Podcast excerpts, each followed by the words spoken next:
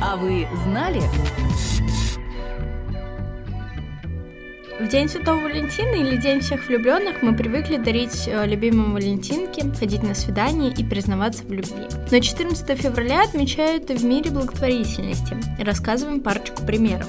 В 2017 году благотворительный фонд «Детские сердца» предложил жертвователям отправлять любимым электронные открытки. Это была акция «День влюбленных сердец», во время которой можно было перевести средства на лечение детей с врожденными пороками сердца.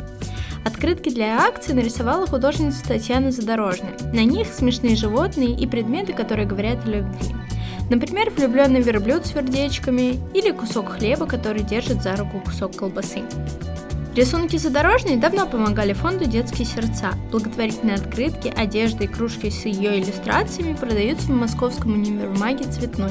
14 февраля 2020 года одну из этих футболок купил для своей возлюбленной мужчина по имени Игорь. Он заплатил за нее 145 тысяч рублей, чтобы сразу закрыть благотворительный сбор, который вел фонд. Канун 14 февраля в 2019 году благотворительный фонд «Живой», который помогает взрослым, устроил День невлюбленных, на который приглашал всех, кто пока не нашел пару на праздник. В программе были быстрые знакомства, интеллектуальная игра, советы об отношениях, разговоры о любви и джазовый концерт.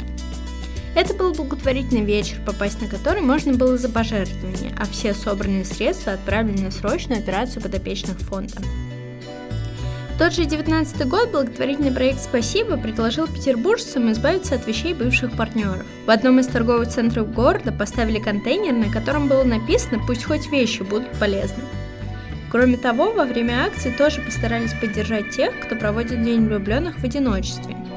Тем, кто приносил одежду бывших, раздавали листовки, в которых объясняли, почему праздновать 14 февраля одному совершенно нормально. Собранные вещи отправились на благотворительность нуждающимся и на переработку. Каждый год накануне 14 февраля в проекте «Посади лес» экологичного движения «Эко» начинается акция «Укорени свою любовь». Во время акции «Эко» предлагает вместо букета цветов купить возлюбленный сертификат «Валентинку». В честь каждого, кому подарили такую «Валентинку», волонтеры движения высаживают деревья. После посадок обладатель Валентинки отправляет фотографию и координаты, в котором можно следить, как растет саженец. Еще в этот день в разных городах России проходят донорские акции. В Санкт-Петербурге в 2018 году, например, возлюбленные сдавали кровь под драматическую музыку.